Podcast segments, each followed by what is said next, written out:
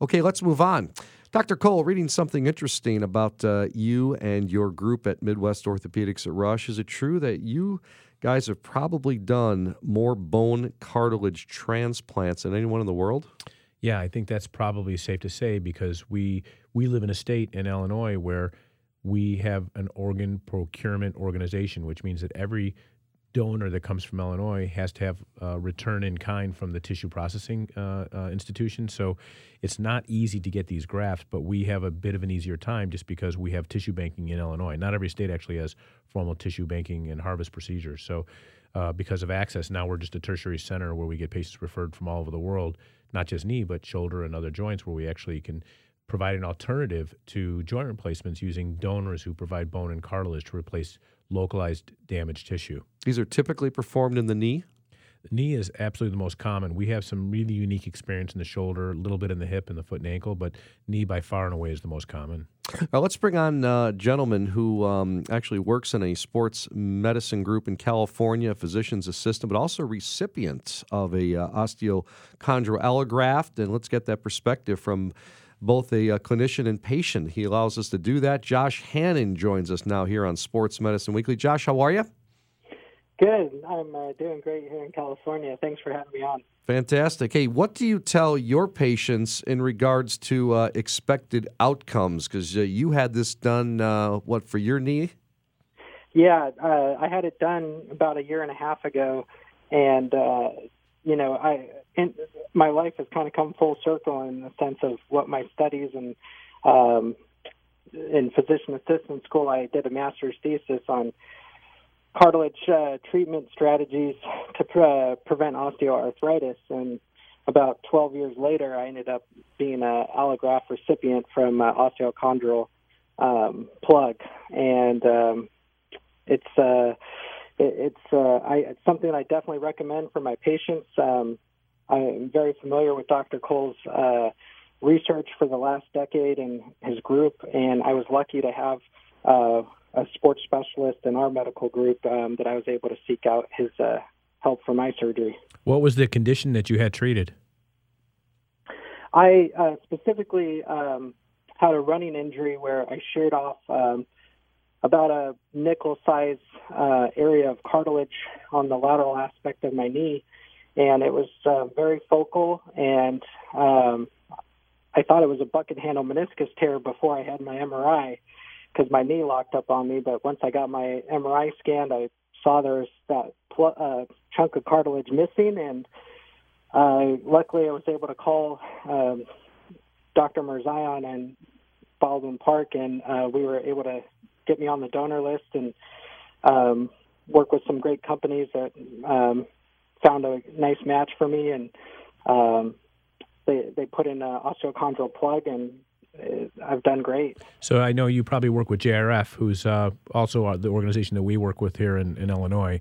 They're exactly. Pretty, yeah, pretty amazing because um, you know they do the it's the gift of the gift of life, the gift of hope. Um, they provide solutions that we would you know years ago we didn't have any ability to to, to help individuals like you and they sort of you just have to kind of progress and smolder along until you're more age appropriate uh, for replacement. So how how was the procedure? You know, it, you're it's not common to be on the provider side and then on the recipient side. How was the whole experience for you, and and how has it changed your ability to interact with patients, some of whom go undergo the same procedure? Yeah, I I have been a, a proponent um, of kind of the latest technologies for years.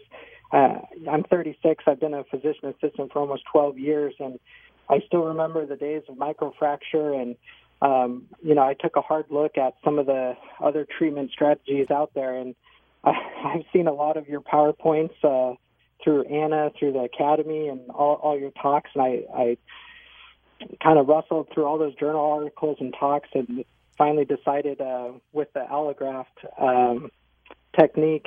And just because um, the tissue availability that we have now um, and the good recoveries um, for an athlete. My goal is because I was a collegiate athlete that at some point I'd like to be able to get back to my running days, and so uh, I thought thought that that was best considering the other outcomes uh, for me. We're talking about bone cartilage transplants. I'm Steve Kashul with Dr. Brian Cole at Sports Medicine Weekly on this Saturday morning. Our guest is Josh Hannon, joining us from California, physician's assistant from the Sports Medicine Group in California, and also a recipient of an osteochondral allograft, getting that perspective from both a clinician and a patient. So, what has changed in your technique, rehab, or availability through the years for uh, these grafts, Josh? Uh, well, I think I would um, probably. Uh I was hoping to see if I can get Dr. Cole's um, thoughts on that, just because um, I know it's changed in the tissue availability and um, some of the, you know, do you soak the graft in PRP or BMAC? Um, some of these biologic um, treatment strategies.